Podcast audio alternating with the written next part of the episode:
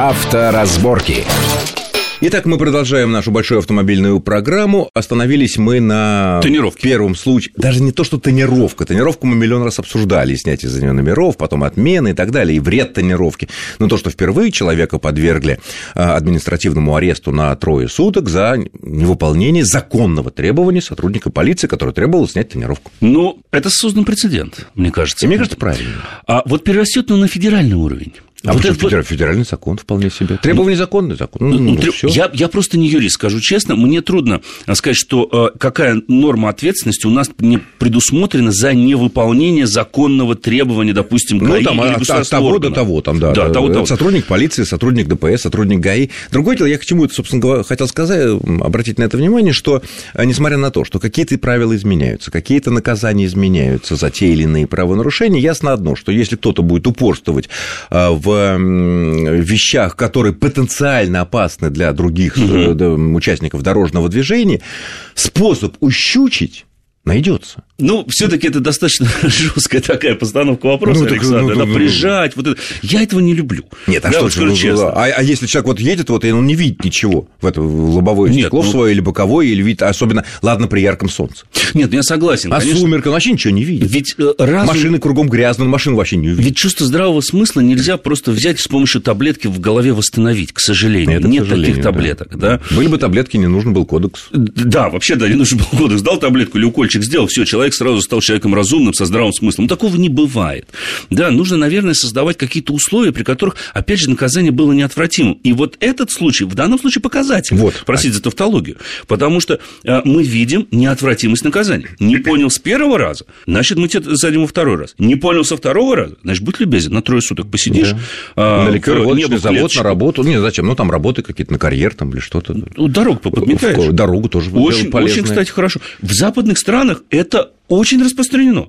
Не выполняешь что-то, нету денег, там оплатить штраф, да, злостный нарушитель, пожалуйста, иди мети улицу Ну, даже у тех, у кого очень много денег, когда попадаются какие-нибудь там суперзвезды, вот специально нарочно их заставляют Спец- нести, да, чтобы... Правильно. вот А не надо корону не себе на голову А выдружать. то, что, получается, я откуплюсь, там, если я богатый, Нет, да? нет, нет, и- нет, Я Закон думаю, для всех един. По большому счету, это правильно, наверное. Закон для всех един. И неважно, э, какой у тебя социальный статус, я не знаю, или носишь ли ты Денежный. погоны или нет, неважно. Да, закон должен быть един для абсолютно всех. Да, и мне хотелось бы, чтобы такие же меры ответственности применялись абсолютно ко всем.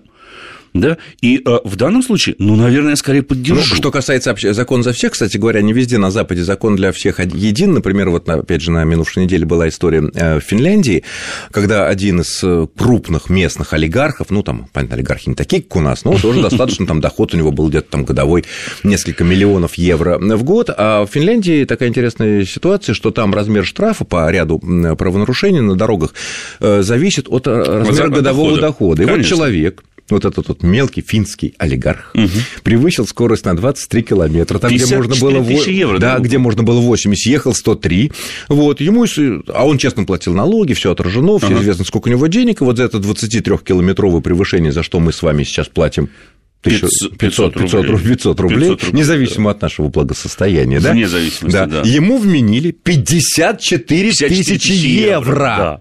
Так он же теперь решил эмигрировать из Да, Финляндии, он сказал, что нет, известно. понимаете, богатому человеку в этих условиях недемократических, Но- невозможных жить невозможно. 54 тысячи евро за 23 километра превышения скорости. То есть я к тому, что везде каждая страна, каждое общество, каждое государство ищет некие свои подходы. И, кстати говоря, вот мы там проводили интерактивы со слушателями, и многие считают, что действительно и у нас должно быть в какой-то степени э, разумно, если размер штрафа э, будет зависеть от дохода. У нас Потому что реализовать это. Понятно, у нас не, там есть люди, которые, так сказать, кое-где еще порой не полностью открывают свои доходы, это потом вскрывается, что выясняется, что ну, там доход такой-то, а не такой-то. Вот. э, Но, тем не менее, такое может быть, потому что для очень многих людей даже те штрафы, которые кажутся высокими, там, я не знаю, 3000 рублей за не такую парковку, для кого-то это просто, ну, В пределах погрешности. да, да, ну да, есть они, нет их, это все такое.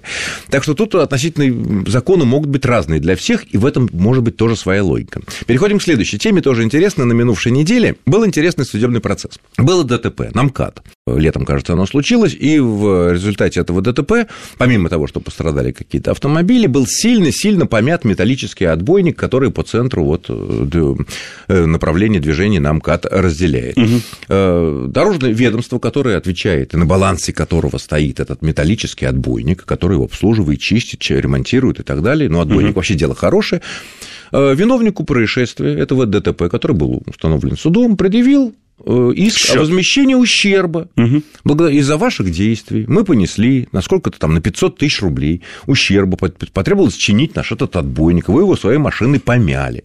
Мне кажется, это тоже очень интересный юридический прецедент в каком плане?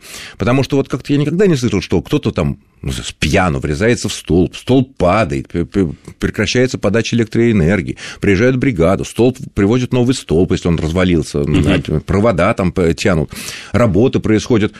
Ну, а виновник, ну, допустим, он там цел невредим, там все, и как-то никому в голову не приходило взыскивать с него ущерб, который из-за его действий реально э, потерпела какая-то организация.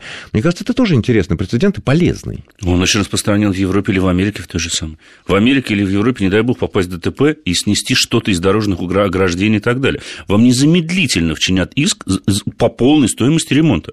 В Америке даже... Без разговоров. Вообще без разговоров. В Америке даже считается, если ты въехал в отбойник, то лучше не вызывать полицию вообще. Лучше уехать побыстрее, пока тебя никто не заметил. Тем более в Америке все-таки не так много камер, как в маленькой ну, Европе. И там дорог, дорожной сеть очень, ну, да. очень много дорог. Потому что они знают, что как только ты вызовешь полицию, так. незамедлительно дорожные службы впаяют иск, простите за грубое слово. Ты зачем сломал нам отбойник? Ты зачем сломал нам отбойник? А это достаточно дорогостоящее сооружение. Ну, там mm. зарплаты такие высокие, что пока там приедет там, группа работников Конечно. любого цвета кожи. И... Вопрос в том, что э, тут, мне кажется, возникает два вопроса. Во-первых, покрываются ли эти действия, скажем так, и результат, э, допустим, того же самого ДТП страховкой? ОСАГО. Любой страховкой. Нет, ну как будет... каска не может быть. Ну хорошо, а Ну каска это касается там нашей машины, да? Ну, да. А вот ОСАГО это э, как специальное обязательное страхование нашей гражданской ответственности. Какая принципиальная разница? Нанесли мы, не дай бог, ущерб автомобилю нашего соседа по дороге. Другому человеку, либо другому. отбойнику. Или мы э, поломали отбойник. Конечно. Или мы там, я не знаю, не дай бог, э, остановку снесли. Теоретически должна распространяться, по идее. По идее, да. По Но идее, я да. не помню таких Но случаев. таких прецедентов я не я слышал. Я думаю, что, коль скоро этот прецедент произошел, наверняка это будет не первый, потому что любым организациям, особенно сейчас, нужны деньги. Угу. И, естественно, никто не будет просто так вот такую возможность э, упускать. Но, наверное, будут и суды со страховщиками, если те откажутся платить. Тем более, что страховка у нас сейчас ОСАГО довольно, ну, стало больше там, да. Но она дорожает постоянно, Нет, не, не в смысле цена ОСАГО, там отдельно поговорим, я имею в виду, что э, сумма покрытия угу. по металлу, по металлу, да. да. Является ли этот столб или это, там, не знаю, тумбочка какая-то, ну, участником дорожного происшествия, ну, она же пострадала. Ну, она же пострадала. Она хоть показания не даст, но она пострадала. Ну, а же машина тоже разбита и не дает показаний. Она не говорит, Но, с другой стороны, так что будем следить, наверняка будут какие-то суды по поводу того, чтобы ОСАГО и это тоже возмещало, если его хватит. Мне кажется, я прошу прощения, мне кажется, что тут важно разобраться в деталях. Во-первых, в причинах дорожно-транспортного происшествия. Нет, естественно, дело, если виноват тот, е- Если виновата дорога, если человек вылетел из колеи или попал в яму, его а выбросил вот это на отбойник. сторона той самой Конечно. именно этой медали. Ведь если водители будут понимать, что что-то они нарушат такое, там сказать, светофор угу. испортят, светофор собьют, или помимо, опять же, машин там и так далее, а, то, наверное, будет вполне логично, если те же самые водители будут тщательнейшим образом изыскивать возможность возложить вину на дорожников из-за угу. того, что была яма. Ну, или гололед. Теперь, или по крайней мере, у них будет больше стимулов, существенно больше стимулов, потому что если раньше, особо, ну, ладно, что с ним, понятно, что судиться с дорожником невозможно, многие люди махнули рукой и фиг с ним. Да, не добьешься от них возмещения и так далее. Сейчас, когда создан такой прецедент, я думаю, что и количество судебных исков как э, по полисам ОСАГО, так и, э, собственно говоря, к дорожным службам резко возрастет. Возникает еще один момент. Как будет описываться э, то или иное дорожно-транспортное происшествие сотрудникам ГИБДД? Ведь это основной документ, по которому потом можно, ну, с которым как, можно потом идти в суд. Ведь зачастую... Нет, в случае с отбойником, например, если, допустим, повредили отбойник или, там, не знаю, какую-то дорожную инфраструктуру, то написано, такой-то, такой-то, управляя автомобилем там-то, там-то, не справился с управлением, допустил столкновение Самый с впереди идущим автомобилем, а также э, задел или, там сказать, врезался в отбойник. Все, ты, Но... человек виновен, Соответственно, да. так...